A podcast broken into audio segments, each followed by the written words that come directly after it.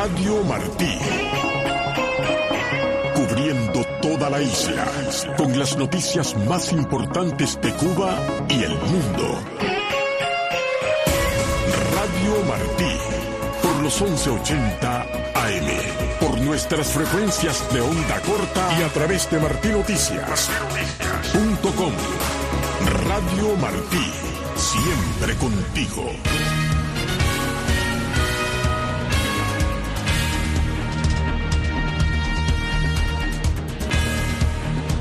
Crece la inquietud en la población cubana ante medidas del paquetazo económico a punto de entrar en vigor.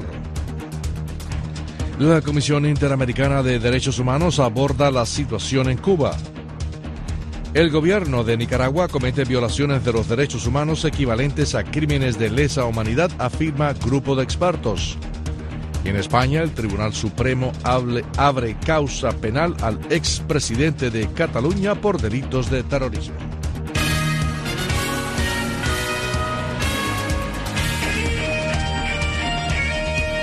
Radio Noticias. Bienvenidos a esta emisión de la tarde. Los saludamos el ingeniero de sonido Efraín García. En la sala de redacción están Ivette Pacheco, Yolanda Huerga y Paul Rodríguez. Producción Elena Rodríguez. Voz informativa Alfredo Jacomí.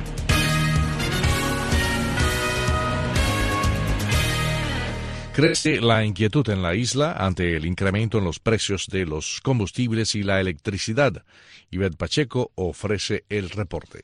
Cubanos esperan que las nuevas medidas que se implementarán en la isla a partir de este primero de marzo impacten su bolsillo. El gobierno asegura que son para rectificar distorsiones presentes en la economía. Avaris Molina, una residente en la ciudad de Camagüey, al respecto dijo a Martín Noticias. Me imagino que sí nos afecta bastante va a la economía al, bolsillo de nosotros, que cobramos poco. Según Granma, el viernes entrarán en vigor la actualización de los precios minoristas de los combustibles y el incremento del 25% de la tarifa eléctrica para los clientes consumidores de más de 500 kilowatt hora desde la provincia Holguín, quien se identificó como Amauri, mientras hacía una cola para comprar sus alimentos, nos comentó. Ellos son los que saben. Y lo que digan ellos es todo lo que venga contra el pueblo es una ley, una orden. ¿Qué vamos a hacer? Vladimir Regueiro, ministro de Finanzas y Precios de Cuba, aseguró al medio oficialista Cuba Debate, refiriéndose a la actualización de los precios minoristas de los combustibles, que las autoridades están conscientes de la repercusión que tienen estas medidas. En opinión del opositor Manuel Cuesta Morúa, se respira un aumento de las tensiones en el país, así lo dijo desde La Habana.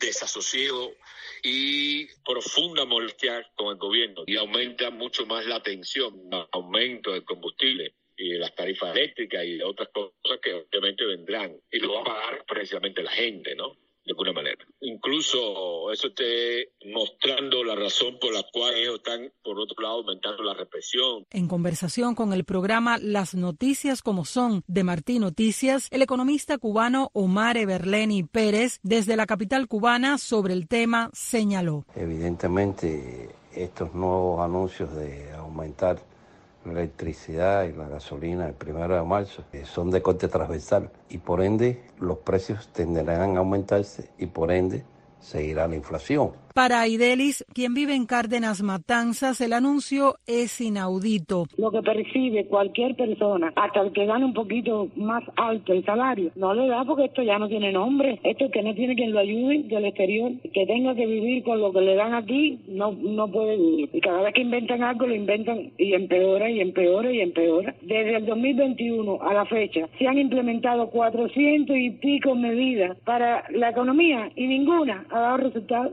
Ninguna. Porque aquí el problema, todo el mundo sabe cuál es. ¿Qué cosa es lo que no funciona? Ivette Pacheco, Martín Noticias.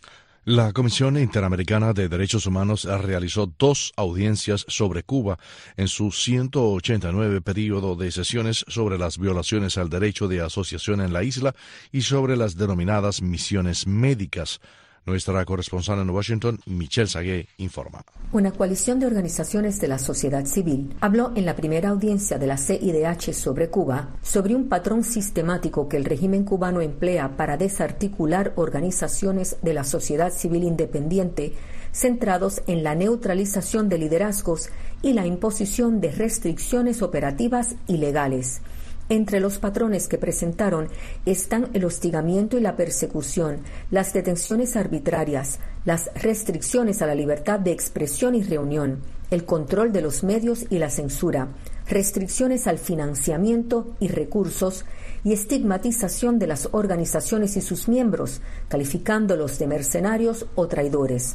El comisionado Estuardo Ralón, relator de la CIDH para Cuba, dio sus impresiones de la audiencia a Martín Noticias. Hemos tenido una audiencia muy importante sobre, sobre la represión que hay en Cuba, en donde se está pretendiendo suprimir los liderazgos que exigen libertad, que exigen democracia.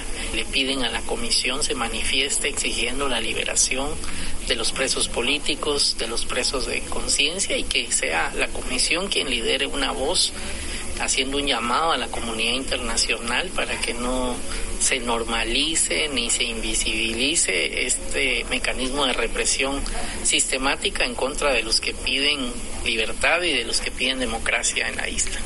La segunda audiencia sobre Cuba se centró en las denominadas misiones médicas.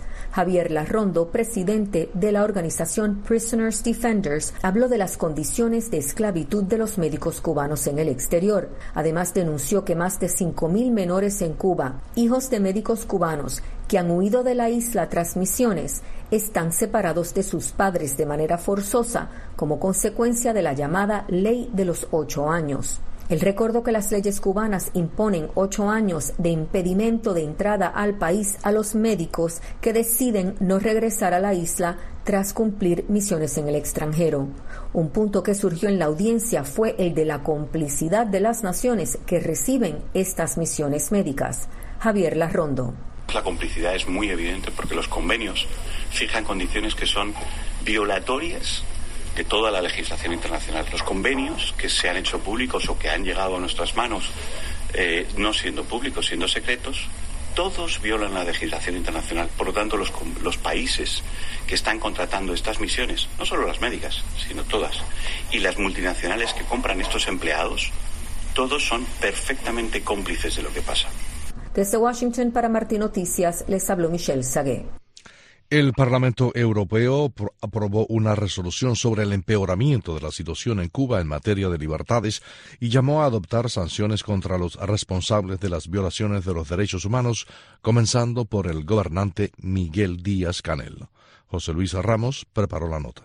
Con 285 votos a favor, 172 en contra y 46 abstenciones, fue aprobada la resolución pidiendo al Consejo de la Unión Europea que aplique el régimen de sanciones de alcance mundial en materia de derechos humanos, la denominada Ley Magnitsky, y adopte sanciones contra los responsables de las persistentes violaciones de los derechos humanos en Cuba. También estiman que debido a los incumplimientos del régimen cubano, se debe suspender el acuerdo de diálogo político y cooperación, como expresó durante el Pleno de la Eurocámara Isaskun Bilbao, jurista política española. Yo siempre he sido partidaria de mantener ese acuerdo contra viento y marea. Sigo pensando que es una oportunidad, pero creo que ha llegado el momento de aplicar las sanciones previstas en la legislación europea a personas como Miguel Díaz Canel, máximo responsable del aparato represivo que persigue la disidencia. La resolución reitera su apoyo al pueblo cubano y a todos los defensores de los derechos humanos. Asimismo, manifestaron su preocupación por el incremento del número de presos políticos y piden su liberación.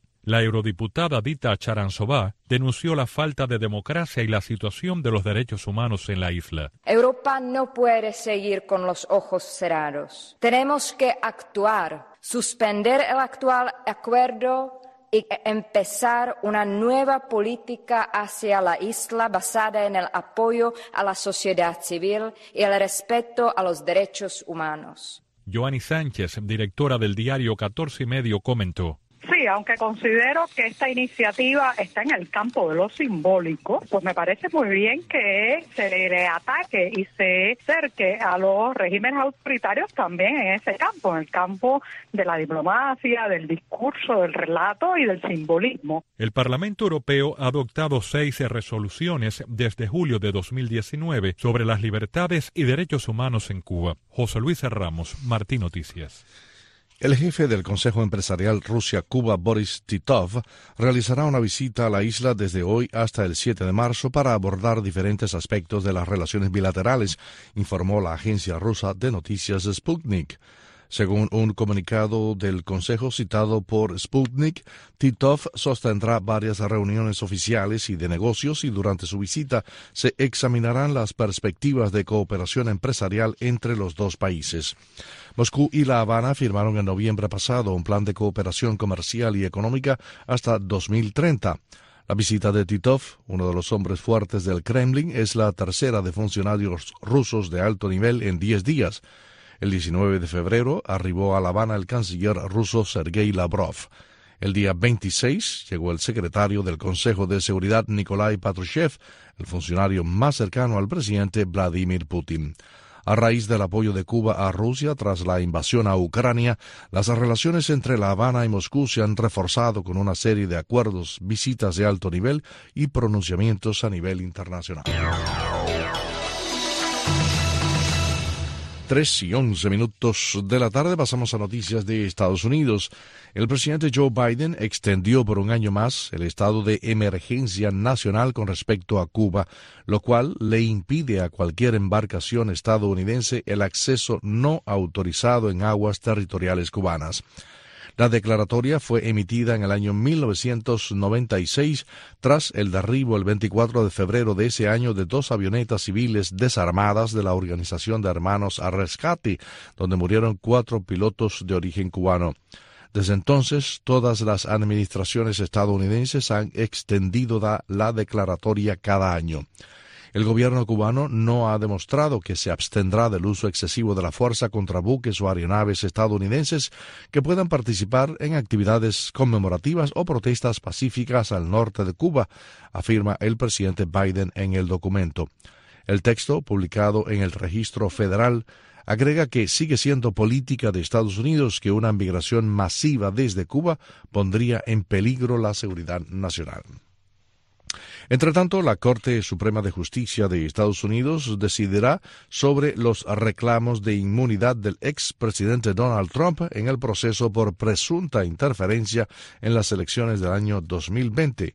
Yoconda Tapia tiene este reporte. La Corte Suprema de Estados Unidos decidirá si y en qué medida un expresidente disfruta de inmunidad presidencial frente a un proceso penal por conducta que supuestamente involucra actos oficiales durante su mandato, según afirmaron los jueces supremos a través de un comunicado en referencia al caso de un tribunal federal que alega que Donald Trump y sus aliados difundieron afirmaciones falsas de que las elecciones fueron robadas, utilizaron electores falsos para obstaculizar la certificación de la victoria de Biden por parte del Congreso y presionaron al vicepresidente Mike Pence para que obstruyera el proceso de certificación. Los argumentos se escucharán en abril y se espera una decisión para finales de junio. Y al conocer la decisión, el expresidente Trump emitió un comunicado afirmando que su inmunidad es necesaria para servir mejor al país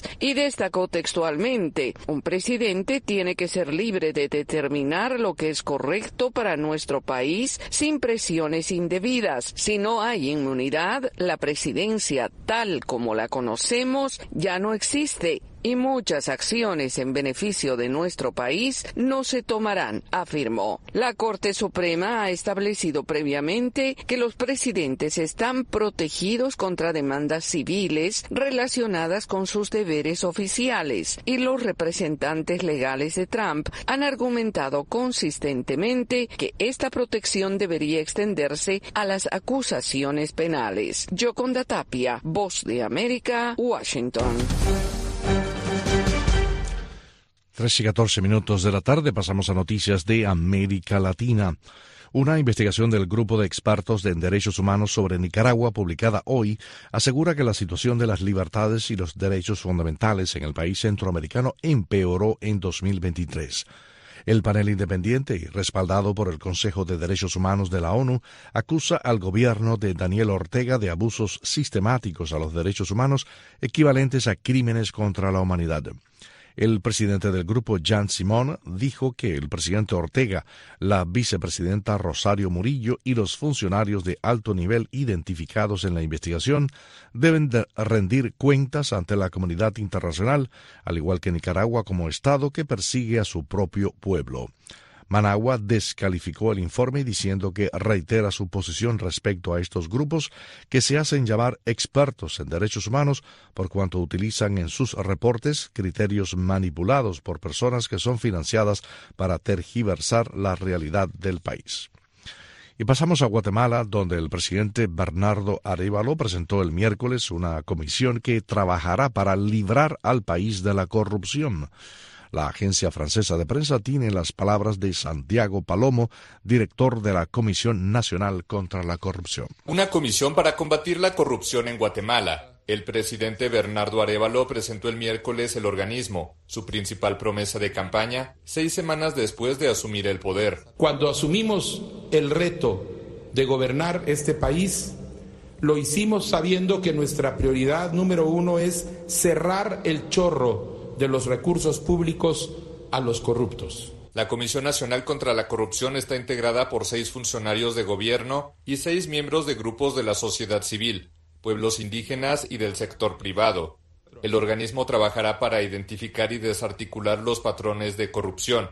Además, elaborará propuestas de reformas institucionales y legales. Los guatemaltecos, tristemente, hemos tenido que presenciar una horda de funcionarios públicos que salen del gobierno con cada vez más elevados e inexplicables patrimonios producto de negocios opacos y corruptos, mientras los servicios públicos esenciales siguen siendo víctima de condiciones cada vez más precarias.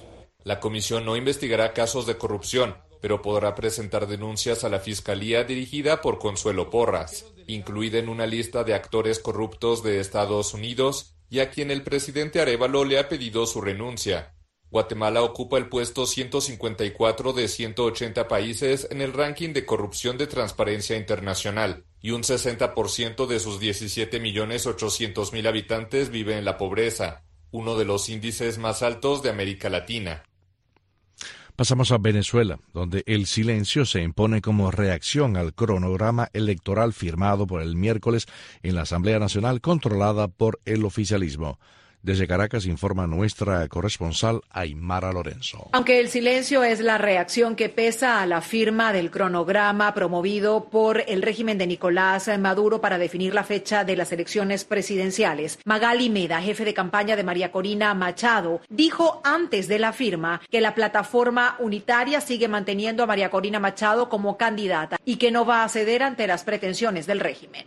Quizás el miedo es que van a tener que sustituir a Nicolás Maduro si no termina aceptando que aquí vamos a un proceso electoral con María Corina porque ya lo decidimos. La firma de este cronograma fue pospuesta en tres ocasiones. La última tras la publicación del comunicado de la plataforma unitaria, en el que dijo este martes que está dispuesta a trabajar de la mano con el régimen de Nicolás Maduro para la elaboración de una propuesta de calendario electoral dentro de lo pactado en el Acuerdo de Barbados. Activistas políticos como Juan Pablo Guanipa de Primero Justicia, el partido de Enrique Capriles, dijo a través de la red social X que el acuerdo firmado es como comer pan con pan. Es un arreglo entre iguales, entre miembros de la misma acera. El analista Leandro Rodríguez dijo a Martín Noticias que este documento en nada atiende las exigencias del acuerdo de Barbados. es un, un recurso discursivo del régimen que trata de quedar bien ante la comunidad internacional, pero sabemos que no es así. Luis Peche, politólogo, dijo a Martín Noticias que cree que la firma es una mayor forma de presión del chavismo a la comunidad internacional y a la plataforma unitaria sobre las condiciones para las elecciones presidenciales. Una de las cosas que hemos visto es que tanto chavismo como Estados Unidos han marcado como línea roja la habilitación de todos los candidatos, incluyendo a María Corina Machado. El chavismo, evidentemente, su línea roja es la no habilitación de María Corina Machado. Chocando estas dos líneas en este momento, pues una de las dos partes tiene que ceder y el chavismo busca con esto pues presionar en términos de tiempos a Estados Unidos para que sean ellos los que sean. El documento será entregado este viernes al Consejo Nacional Electoral por el presidente de la Asamblea Nacional que controla. Desde Caracas, Venezuela, Aymara Lorenzo, Martín Noticias. El presidente de Brasil, Luis Ignacio Lula da Silva, pidió el miércoles actuar con rapidez en Haití ante la crisis en esa nación caribeña. Los detalles con la agencia francesa de prensa. El presidente de Brasil, Luis Ignacio Lula da Silva, afirma el miércoles que es necesario actuar rápidamente en Haití durante su participación en la cumbre de la Comunidad del Caribe, CARICOM. En el encuentro se anunciaron acuerdos políticos relacionados con el país dominado por la violencia. En Haití debemos actuar rápidamente para aliviar el sufrimiento de una población desgarrada por la tragedia. Haití, el país más pobre de la región, enfrenta una crisis humanitaria crónica agravada por el terror de las pandillas y por las protestas de los últimos tiempos que exigen la salida del primer ministro Ariel Henry. El primer ministro de Antigua y Barbuda, Gaston Brown, dijo anteriormente que Henry había acordado compartir el poder con la oposición como parte de un acuerdo que en el camino para las elecciones dentro de un año. Henry gobierna Haití desde la muerte del presidente Jovenel Moïse el 7 de julio de 2021. En Colombia nuevamente se presenta el represamiento de migrantes en la frontera con Panamá. Los lancheros que los transportan cesaron sus funciones por la captura de dos de sus pilotos.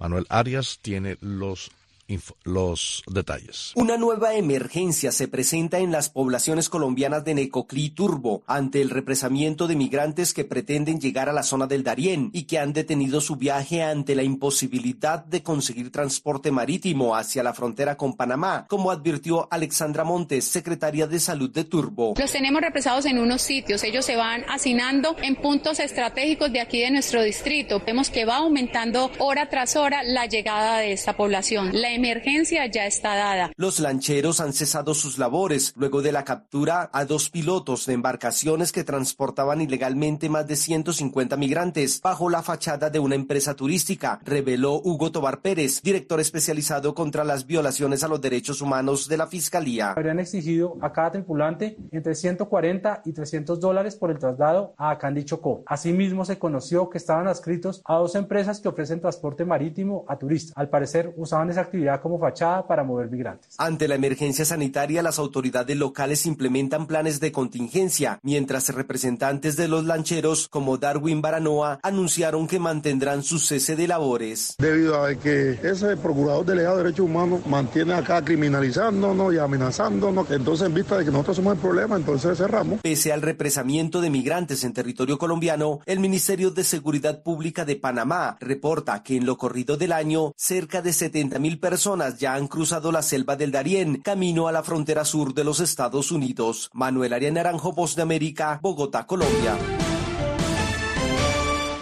3 y 22 minutos de la tarde pasamos a noticias internacionales. En España, el Tribunal Supremo abre una causa penal al expresidente de la Generalitat de Cataluña por delitos de terrorismo.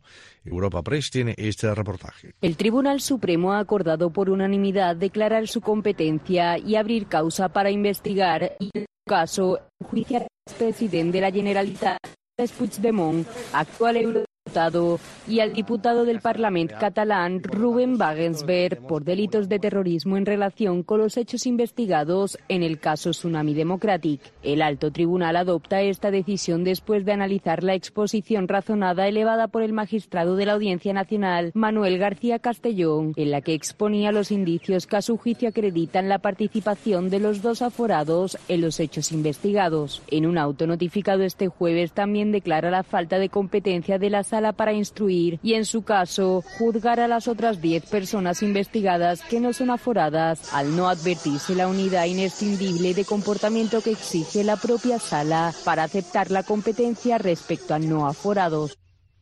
El presidente de Rusia, Vladimir Putin, dijo hoy que hay un riesgo real de guerra nuclear si los países occidentales enviasen tropas a luchar en Ucrania y afirmó que Moscú tiene las armas para atacar objetivos en Occidente. La agencia francesa de prensa informa. Existe un riesgo real de una guerra nuclear. Eso advirtió el jueves el presidente de Rusia, Vladimir Putin, durante su discurso a la nación para definir las prioridades del país, a dos semanas de unas elecciones presidenciales sin competencia. El mandatario se congratuló por el avance de sus tropas en el frente ucraniano y alertó de las trágicas consecuencias que provocaría que algún país occidental enviara soldados a Kiev. También tenemos armas. Tendrían que darse cuenta de que nosotros también tenemos armas capaces de alcanzar objetivos en su territorio. Todo lo que ellos inventan en este momento, con lo que aterran al mundo, todo ello constituye una amenaza real de un conflicto en el que se usen armas nucleares, lo que significa la destrucción de la civilización.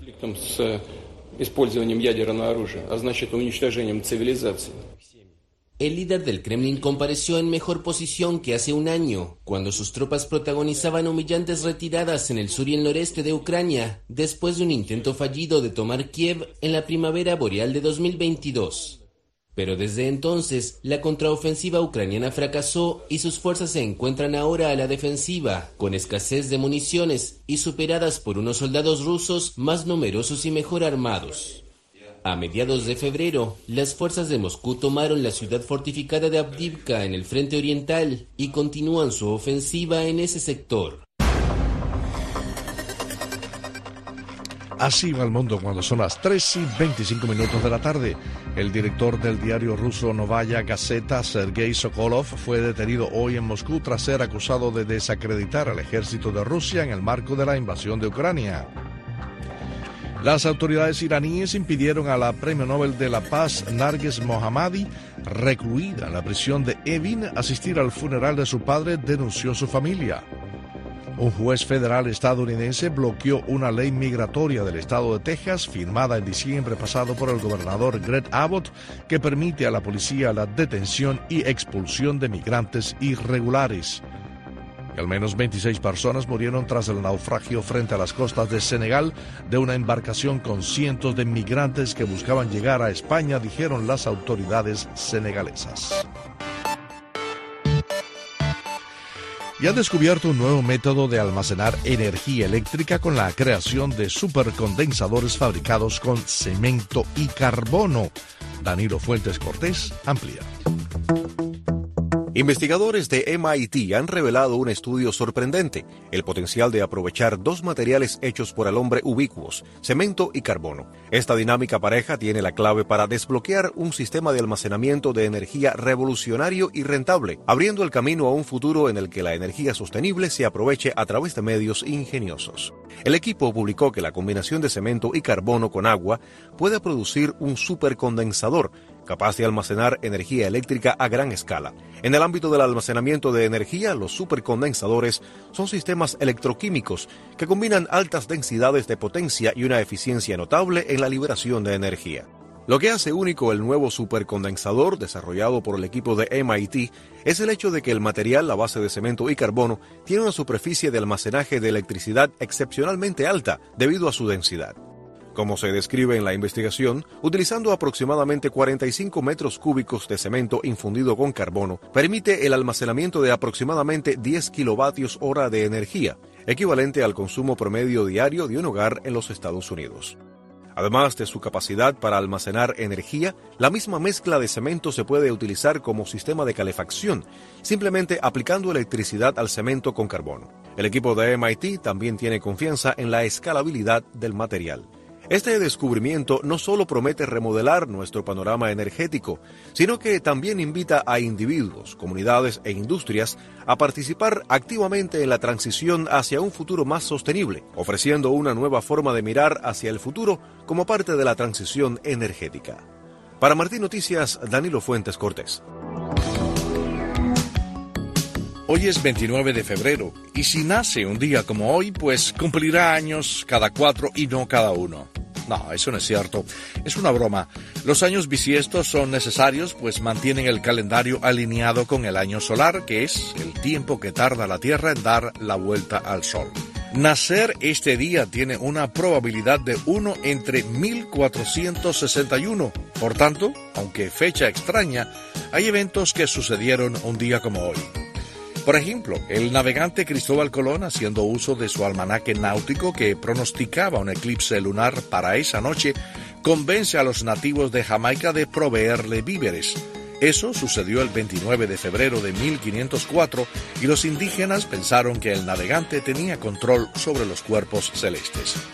En Estados Unidos, y tal vez por la asociación con lo sobrenatural, Este día de 1692 se emitieron las órdenes de arresto en los juicios a las brujas de Salem en el estado de Massachusetts. También una de las películas más famosas de todos los tiempos, Lo que el viento se llevó, fue premiada con ocho estatuillas Oscar el 29 de febrero de 1940.